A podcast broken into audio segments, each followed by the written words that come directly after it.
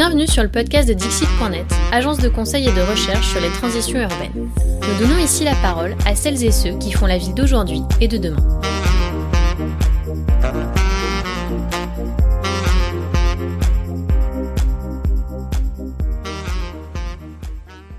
Bonjour, je suis Frédéric Tribalo de Dixit.net. Voici un échange avec Clémentine Delval, chef de projet chez Récréation Urbaine. Elle est architecte de formation, licenciée en psychologie et formée à la discipline positive. Nous avons parlé de ville à hauteur des enfants, de végétalisation des cours d'école, mais aussi de terrain de foot et d'enfants citoyens. Bonne écoute Bonjour Clémentine, merci d'être avec nous aujourd'hui. Est-ce que d'abord tu pourrais te présenter ainsi que l'association Récréation Urbaine? Oui, bonjour Frédéric. Euh, donc euh, moi je suis architecte de formation. J'ai aussi une licence de psychologie avec euh, des options en psychologie de l'éducation et psychologie du développement. Et euh, je suis maman de deux petites filles qui ont 3 ans et 8 ans. L'association, euh, en fait, l'objet principal de, de, récréation urbaine, c'est d'impliquer le jeune public dans tous les projets d'aménagement qui les concernent. Donc, ça peut être les cours d'école, les salles de classe, le, on a travaillé sur, sur, sur des parvis, euh, des, voilà, les, tout ce qui est aussi pied d'immeuble euh, ou l'espace public en, en, général. Et en, en, se questionnant sur la place de l'enfant euh, dans l'espace public, on en est venu aussi à, à, se questionner sur la place du jeu dans la ville. Et donc, il y a un autre axe de notre, de, de notre association qui est de promouvoir le jeu libre. Voilà. Ok, très bien. Avant qu'on qu parle plus concrètement des activités que vous menez, pourquoi est-ce que vous travaillez spécifiquement sur euh, les enfants? Qu'est-ce qu'une ville à hauteur d'enfants Alors, sur le pourquoi on travaille avec les enfants, en fait, ma, collègue euh, Céline Leca, qui elle est urbaniste de formation et qui a travaillé euh, beaucoup dans la participation avec les habitants, en fait, le constat, c'était que souvent les décisions étaient prises à la place des enfants et des adolescents. C'est un public qui est très peu consulté. Et, euh, et nous, on a vraiment, euh, enfin notre partie, euh, enfin notre, notre, point de vue, c'est de dire que l'enfant n'est pas euh, un citoyen en devenir, mais un jeune citoyen. Et donc, on, et qui, voilà, et qu'à ce titre, il a aussi son mot à dire sur ce qui se passe autour de lui, euh, sur l'évolution de son environnement. Donc, il y avait vraiment ce, euh, cette volonté dès le plus jeune âge de, de, donner la parole en fait aux, aux jeunes, aux plus jeunes. Et, euh, et, il y avait aussi le constat en fait que les adultes, quand ils sont justement dans des démarches comme ça participatives, n'avaient pas été habitués euh, aux outils de concertation, d'intelligence collective et tout ça. et, euh, et, donc ils savaient pas forcément se saisir de ces outils au moment où on leur donnait la possibilité de s'exprimer. Et donc on, on, avait envie de, de commencer plus tôt pour euh, contribuer à notre niveau, voilà. À, à faire en sorte que les enfants d'aujourd'hui soient des adultes euh, qui sachent euh, bah, collaborer, euh, développer, développer aussi leur esprit critique et tout sur sur ce qui se passe. Voilà, il y avait y avait ce, ce, cette volonté là. Et au niveau de la ville à hauteur d'enfant, bah, pour nous c'est une une ville qui laisse la place aussi aux, plus jeunes, notamment dans l'espace public. Euh, et puis qui, qui intègrent leurs paroles. Enfin, c'est toujours voilà qui les qui mmh. les implique dans les processus euh, décisionnels et participatifs. Euh, voilà, je sais pas si je détaille un peu plus euh, sur la ville à recours d'enfants. Bah, c'est vrai que c'est un, un, sujet qu'on retrouve en, dans, dans différentes de podcasts ou des articles qu'on a écrit Dixit avec une ville qui est pour les qui serait pour les plus vulnérables, donc les enfants, mais aussi les personnes qui ont handicap, les personnes âgées, qui serait finalement une ville qui, qui serait mieux pour tout le monde. Oui, c'est ça, parce qu'effectivement, en fait, quand on parle euh, de ville à hauteur d'enfant, donc ça veut dire euh, nous, enfin, ça veut dire au niveau de l'espace public, c'est euh, un espace public qui est euh, bah, davantage piétonnisé, la, une place de donnée à la voiture qui serait moins importante, -hmm. d'avoir des trottoirs aussi euh, plus larges, plus accessibles. Bon, nous, on est toutes les deux jeunes mamans, donc on vit dans le quotidien ce stress, en fait, d'être avec des, des, jeunes enfants qui courent, qui sautent, qui parce que les, les enfants c'est ça, enfin le pas que les aires de jeu quoi, il y a aussi euh, tout le support euh, mobilier urbain et, et oui, la ville qui est un terrain de jeu. Et donc comment on intègre ça pour faire en sorte que ce soit plus apaisé, euh, plus serein et effectivement et puis aussi avec des, des espaces euh, où on va proposer des, endroits pour s'asseoir, qui soient à l'abri ou non, des endroits où se rafraîchir. Et effectivement, si on arrive à, un espace public aussi qui peut être plus qualitatif, mm-hmm. même au niveau sensoriel, de développer au niveau des matériaux, au niveau des vues, enfin des matières, et donc d'avoir un espace qui soit effectivement plus accessible à tous en fait. Oui, d'accord. On a vu euh, pas mal avec euh, donc avec la crise euh, de la Covid ressortir des, articles sur effectivement les problèmes des trottoirs trop petits, les rues qui avaient été redonnées aux enfants à un certain moment parce qu'il y avait moins de moins de voitures. Est-ce que tu penses que ça pourrait accélérer un peu cette, cette prise de conscience? Ben, nous on l'espère. Hein. C'est qu'on pendant le Covid, c'était notre constat, c'était effectivement qu'il y avait on va dire un des, des, rares points positifs, enfin positifs, c'est difficile de parler en, ces termes, mais qui avait effectivement une, une ville qui était beaucoup plus apaisée, euh, moins polluée, avec, euh, on va dire, les, les, animaux et tout ça, les chants d'oiseaux qui étaient plus perceptibles. Et, mhm. euh, et en fait, on était obligé de rester chez nous, alors justement, ou alors dans un espace très, euh, très délimité, très restreint. Et euh, donc voilà, c'était, nous on avait cette cette première, euh, cette première pardon, euh, observation de dire que mhm. l'espace autour de chez soi, c'était vraiment important qu'il soit qualifié, euh, encore une fois, pour parce que dans voilà dans des périodes comme ça de crise sanitaire, c'était le seul espace auquel on avait accès. Et aussi, il y avait la question avec les écoles qui étaient fermées, de se dire comment, si jamais c'est amené à se reproduire, comment dans l'espace public on peut développer en fait des, des, un aspect éducatif. On ne sait pas trop comment, par quoi ça passerait, mais de voilà d'avoir euh, des choses comme ça qui permettent de, de suppléer un peu aux missions éventuellement, enfin ouais, éducatives de l'école. Mmh. Euh, voilà. Ok.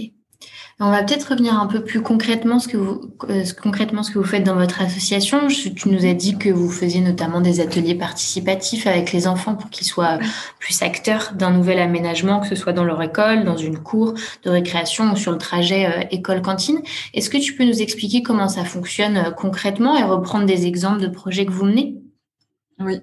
Bah, nous, là, on travaille principalement donc, avec les collectivités, notamment la ville de Lille, qui a engagé depuis plusieurs années euh, un projet de végétalisation de cours d'école. Mhm. Donc là, je, vais parler vraiment par des, des cours de récréation.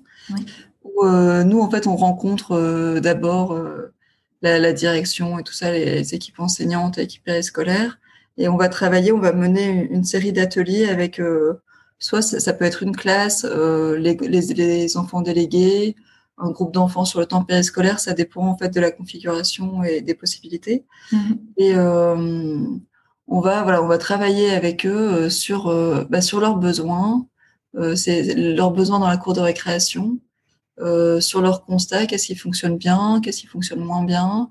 Et au niveau des ateliers, on va souvent travailler sur sur plan, en maquette, aussi sur des avec des petits jeux de rôle pour permettre de se mettre à la place des autres moi, en tant qu'élève de CP, j'ai tel besoin, telles envies.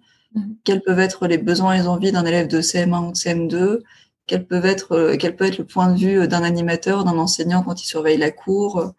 Donc, on, essaie de travailler voilà, les, différents points de vue aussi pour, euh, pour que les besoins de chacun soient pris en compte.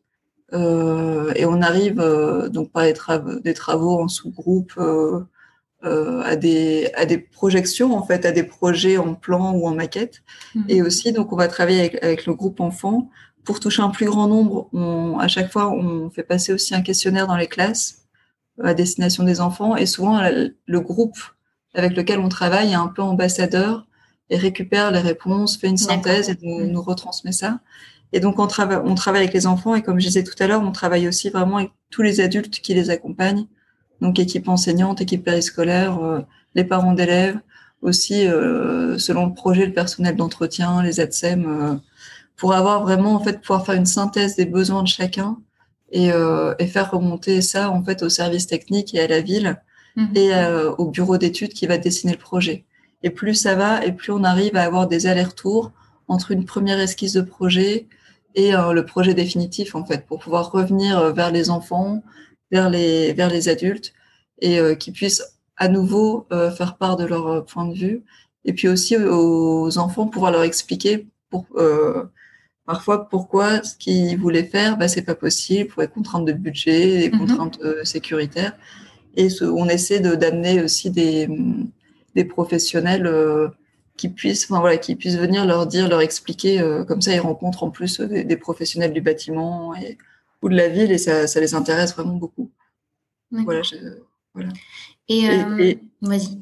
Oui, et aussi, en fait, effectivement, nous, on tient vraiment à ce que la participation des enfants, en fait, enfin, que les enfants qui participent au projet puissent voir assez rapidement, enfin, ou dans une échelle d'un an, on va dire, maximum, les, les aménagements qui ont été faits suite à leur participation. Mhm. Parce que voilà, c'est pas euh, si on les consulte, si on les fait travailler sur des projets et qu'en fait, il euh, bah, y a rien qui se fait ou qu'ils n'en voient pas le, les fruits, quoi. Ils sont, ils vont, ils vont pas forcément saisir euh, le, bah, leur, leur, leur, impact en fait. Mhm. et donc, nous, on tient vraiment à chaque fois à ce que, quelle que soit l'échelle du projet, qu'il y ait des choses qui soient, qui soient faites assez rapidement pour voilà, pour qu'ils sentent que leur, leur avis compte. C'est vraiment carrément, ouais, très important. Et euh, est-ce que de vos différentes expériences, vous avez tiré euh, des, des, sortes de généralités de, de, des désirs des enfants, par exemple, d'avoir toujours plus d'arbres dans leur cours ou d'avoir tel type de, de jeu, etc. Mmh, bah, oui, franchement, à chaque fois, il y avait les sur les besoins en fait quand on travaille. Mmh à chaque fois, on commence en leur posant la question bah, qu'est-ce que vous faites dans la cour, euh, qu'est-ce que vous aimeriez faire et tout ça. Il y a vraiment euh, les, les, besoins sont toujours les mêmes euh, dans le fait de jouer en groupe ou, euh, ou seul, de pouvoir sauter, grimper, danser, de pouvoir aussi s'isoler, lire, faire des jeux de société, d'avoir de la couleur, d'avoir effectivement plus de végétation, de pouvoir observer des petits animaux, toucher différentes matières. Et il y a aussi d'autres problématiques. Il y a aussi les, la place du foot qui revient mhm. à chaque fois. Donc c'est pas de supprimer le foot, mais de dire vraiment comment, euh, quelle place on lui donne, comment on, aménage de manière à ce que euh, les, ceux qui ne jouent pas au foot euh, mhm. puissent traverser la cour sans avoir peur de se prendre un ballon, puissent aussi occuper l'espace voilà de la cour et soit pas relayé sur, sur les côtés parce que c'est vraiment ce qui se passe. Enfin, c'est mhm. même les cours très grandes, tout, tous les espaces étaient accaparés par le foot. Je pense que tout le monde visualise bien ses cours d'école euh, quand il était enfant avec la peur de traverser euh, la boule au ventre pour traverser l'espace de foot. On a travaillé sur une cour là où il y avait effectivement les toilettes qui étaient derrière l'espace de foot, donc c'était à chaque fois le. Là là. donc, ouais, et donc là il y a eu un réaménagement fait par exemple avec un, une différence de, de, matière, de matériaux au sol qui permet de, mhm. de faire un cheminement et aussi d'avoir euh, parfois qu'un seul but, parce qu'on se rend compte en discutant avec les enfants qui jouent en fait principalement sur un but et donc d'avoir plus un principe de tir au but euh, qui peut mhm. fonctionner. Et il y a aussi les autour de, des, des assises. Euh, souvent, c'est aussi le banc qui est euh, contre un mur face au grand vide de la cour. Et enfin, ça, c'est ce qu'on mhm. voit partout. Et d'amener en fait des d'autres manières de s'asseoir, déjà de pouvoir se faire face, de pouvoir aussi écrire ou d'avoir voilà donc enfin de oui, de d'amener d'autres manières de s'asseoir, quoi, et, et, de pouvoir euh, être un groupe, euh, discuter en face à face. Et nous, c'est que l'année dernière, on avait aussi euh, proposé pas mal des, des, gradins, mais pas très haut, hein, ça pouvait être juste mhm. deux niveaux pour pouvoir s'asseoir et euh, pouvoir en même temps écrire sur le, le, gradin du dessus. Et ça permet aussi, et ça c'est une, enfin, nous aussi au niveau soit des, des, des, changements climatiques et des, la manière de faire cours, mais de, de pouvoir faire classe dehors. D'accord. Ça, c'est une demande aussi bien de la part des enseignants que des enfants. Mhm. Et, euh, et, quand on voit certaines classes qui, quand il fait très chaud, euh, deviennent suffocantes, euh, de pouvoir aller dehors sur un, espace un peu abrité, un peu ombragé. Et voilà. Et puis ça permet aussi d'être un support pour des activités pédagogiques en lien avec la biodiversité, l'espace protégé de la cour. Mhm. Et ça, ça offre autre chose. Donc voilà, il y avait, y avait ça comme, comme généralité. D'accord. Et euh, donc, vous travaillez sur ces espaces existants des, cours de récréation, des cours d'école, mais forcément, ça, déborde d'une certaine façon sur l'espace public, que ce soit la rue qui est devant l'école, le, trajet pour mmh. aller à la cantine, mais même les heures de jeu à proximité, etc. Euh, j'imagine que vous avez plein de réflexions sur ces espaces. Oui, alors sur les aires de jeu, bah, quand on parlait de la ville à hauteur d'enfant euh, tout à l'heure, euh, et qu'on nous vraiment notre problématique euh, autour du jeu libre en extérieur et, et, de de la place du jeu dans la ville, c'est que là ce qu'on observe, euh, bah, c'est des aires de jeu qui sont bien délimitées, bien mhm. parquées entre guillemets euh, derrière des grilles, avec un, une offre de jeu qui est qui reste assez ouais, c'est très standardisé. Enfin, on ouais. va dire. oui, assez pauvre. Et, et, voilà, et en plus, euh, pas forcément accessible pour tous les publics, mmh. euh, parce qu'on travaillait là sur un, un projet de recherche euh, sur des, ce qu'on appelle une, une, aire récréative universelle, donc avec des structures euh, qui travaillent en lien avec le handicap. Donc aussi comment on aménage des aires de récréatives, des aires de jeu qui soient accessibles pour un public euh, porteur de handicap physique, mais aussi oui. sensoriel, enfin ou, ou, ou mental. Et, euh, et, voilà, et comment on fait déborder ces aires de jeu euh, dans, ouais, dans, dans, dans, la rue, quoi, en, en, règle générale, que ce soit pas que ce soit de manière plus ponctuelle ou des, des choses mm -hmm. plus petites, un peu plus libres. Donc il y a toute cette réflexion là euh, où on aimerait bien faire un euh, de manière participative avec les habitants, faire un état des lieux euh, des aires de jeu existantes, faire un, un peu un diagnostic en fait, oui. pour pouvoir après travailler sur des sur ce projet de recherche dont je parlais, avec peut-être des, des, modules qui viendraient euh, euh, adapter les, les, aires existantes. Et euh, après, sur la question aussi, voilà, comment ça déborde sur l'espace public, il y a une autre question, c'est comment on ouvre, ça on n'a pas encore travaillé là-dessus, même s'il y a des projets d'école sur lesquels on, on travaille, euh, qui sont en train de se poser la question, comment on ouvre la cour d'école euh, en, dehors, en dehors du temps scolaire? Oui, bah oui. ça, ça, pose, voilà, ça, ça, pose pas mal de questions, mais c'est vraiment intéressant.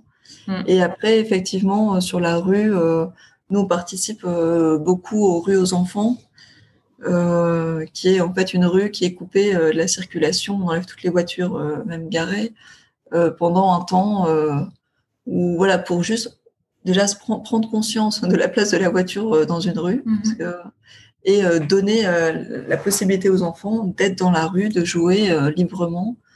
Et enfin voilà, c'est vraiment un espace. Enfin, selon certains articles, c'est l'espace le, du jeu libre en extérieur, c'est vraiment très fortement réduit oui. euh, depuis les années 50. Mm -hmm. Et euh, voilà, et donc c'est vraiment d'avoir des rues plus apaisées. Et là, il y a tout un projet aussi avec la ville de Lille sur les rues scolaires. Mm -hmm. Donc là, c'est simplement fermer euh, pendant trois quarts d'heure au moment de l'ouverture de l'école et de la sortie d'école la rue devant l'entrée de l'école pour que ce soit aussi oui. plus, plus tranquille. Oui, je vois. Donc, c'est intensifier les usages, travailler sur les temps et, euh, mmh. et sur cet espace public qui deviendrait bien plus un jeu et qui serait moins, euh, moins martial que ce qu'il est un peu maintenant. oui, et puis après, c'est aussi, voilà, parce qu'on on veut pas, enfin, on prône pas non plus la, vie, la ville pour les enfants. Euh, c'est vraiment aussi pour les enfants. Et, et dans ces espaces-là récréatifs ou plus ludiques, plus libres, c'est c'est aussi de penser à des aménagements qui soient euh, un peu multi-usages. Voilà, euh, c'est que là, par exemple, ça, on aime bien même sur des travailler soit sur des, rondins ou des, assises qui puissent être à un moment donné, euh, euh bah, qui puissent servir d'assises justement pour euh, les passants, mais qui puissent être un espace sur lequel les enfants peuvent sauter et voilà, de, dire que c'est pas voilà, de, réussir à trouver des des aménagements, des solutions qui servent à tout le monde en, en même temps, quoi, qui soient, ouais, qui soient multi, qui soient flexibles en fait. Oui. Puissent, euh, et, et, voilà, et puis ce qu'on voit, c'est que ça amène aussi plus de, de, végétation et tout ça, plus de, et ça plaît euh, à, à, tout le monde en fait. Oui, pas une ville moyenne, mais une ville mieux pour tout le monde en fait. Voilà. Mmh. Merci beaucoup pour, euh, pour avoir partagé euh, vos projets euh, et, et tes réflexions. Peut-être pour aller un, un, peu plus loin pour, pour ceux qui nous écoutent, est-ce que tu as envie de partager un livre, un film ou un projet sur ce même sujet?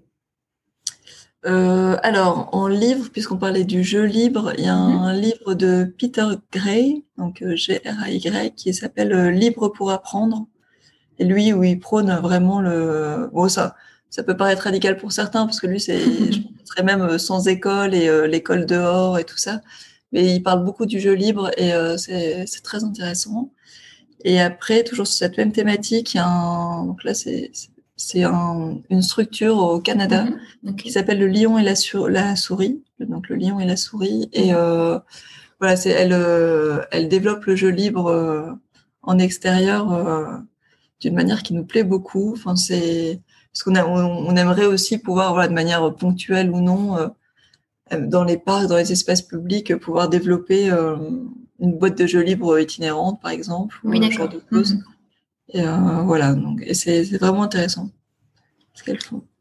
Ok, bah, très bien. Je mettrai ça dans, dans la barre d'infos euh, du podcast pour que les, les, auditeurs et les auditrices puissent le retrouver. Merci beaucoup, Clémentine. Bah, merci à toi, Frédéric. À bientôt. À bientôt. Bonne journée.